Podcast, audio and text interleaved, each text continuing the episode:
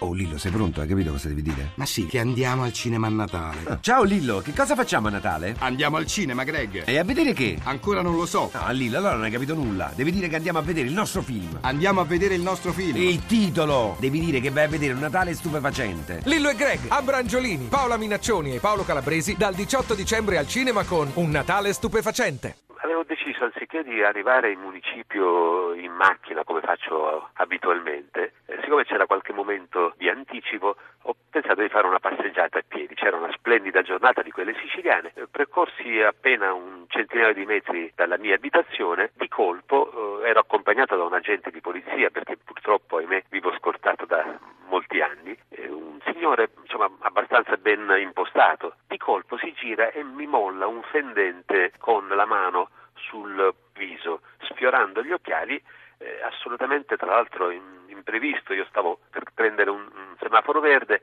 sono volato in aria, caduto per terra, sono rimasto insomma, lì per, per, per, qualche minuto, per fortuna nessuna grave conseguenza, ma certamente come dire, insomma, ho accusato il colpo, sono finito KO e questa persona è stata immediatamente identificata, fermata, portata in questura e si è scoperto che era una persona con disturbi era stata già più volte sottoposta a trattamenti sanitari obbligatori. Eh, naturalmente non ho fatto querela eh, perché ho preferito ricevere i genitori, stringermi la mano, abbracciarli e capire ovviamente il loro tormento, perché questa è la cosa francamente che mi spaventa. Che cosa ne sarà di questo ragazzo tra qualche anno quando magari i genitori non saranno in grado di assicurare su di lui no, quell'attenzione che oggi riescono ad avere nei suoi confronti. La cura e l'assistenza dei malati mentali a Catania sono un problema. Cosa avete fatto? E Catania è una delle città siciliane che destina il maggior numero di risorse. La cosa che più mi spaventa è queste persone che cosa faranno nel momento in cui non avranno dei familiari o dei genitori